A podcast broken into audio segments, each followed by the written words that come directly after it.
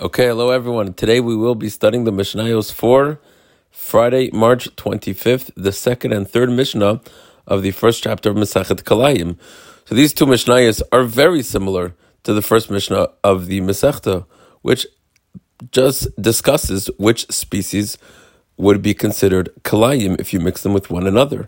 So as we mentioned in the first Mishnah of the first chapter, uh, that the Mishnah described uh, different species that you might have thought would be considered mixing two different species with each other. And it comes along the Mishnah and tells you that no, although they look different, although they taste different, uh, they taste different. Still, there's enough similarities between the two that you know it's not considered kalayim if you mix the two uh, together. Again, the Mishnah and the Mefarshim also don't spend too much time uh, explaining, you know, why the Mishnah does look at the, these two species as similar or dissimilar, that therefore there would be kalayim.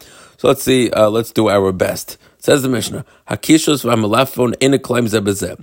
Kishus is, you know, that's the word for cucumber. Malaphone is the Kirby cucumber. That's what the article translates. So it says the regular cucumber and the Kirby cucumber are not kalayim with one another. Then you have Rabbi Huda Omer Kalaim Rabbi. This is no, it is Kalaim. These are considered two very different types of cucumbers. Mishnah Kiddush Chazeres v'Chazeres Galim lettuce. Right, chazeres is lettuce. That's what we have at the seder. Right, chazeres is another word for maror, achaso. So let's go to lettuce. The chazeres galim and mountain lettuce. Mountain lettuce is apparently lettuce that grows in the mountains. Aloshan Valshisade, chicory and wild chicory. Hope I'm pronouncing that right. That's C H I C O R Y. Krishna Makushe Sada, leek and wild leek. Kuspar v'kispar sada, coriander and wild coriander. Charda v'chader mitzri, a mustard, I guess, from Israel, an Egyptian mustard. Again, all of these, the Mishnah is going to tell us the Allah in a moment. Udlasa mitzri v'haramutza, the Egyptian gourd and the ember gourd. Uh, so ember uh, comes from the you know heat the apparently the remitza is a bitter variety of gourd that is sweetened by being buried in hot embers. the Egyptian bean and the carabine, all these things are not climb with one another, as they are similar enough that it's all considered like growing one min, one kind, one type.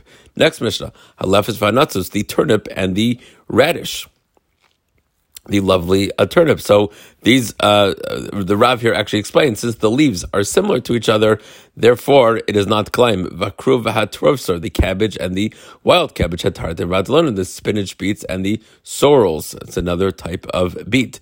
Eno climb zebazeh. It's not climb. Hose Rebbe Kiva, hashuv hashuman is the garlic and the wild garlic, habetza, so the onion and the wild onion, v'haf laslos the Egyptian lupin and the wild lupin. Ain climbs of So all these things are not considered climb. And very simple Mishnah, very little for me to add.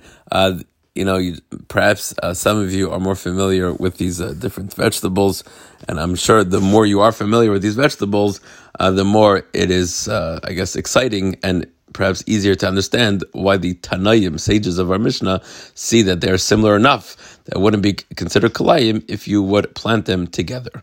Okay, that concludes our learning of Mishnahs for the day. As always, thank you so much for taking some time out of your day to study some Torah.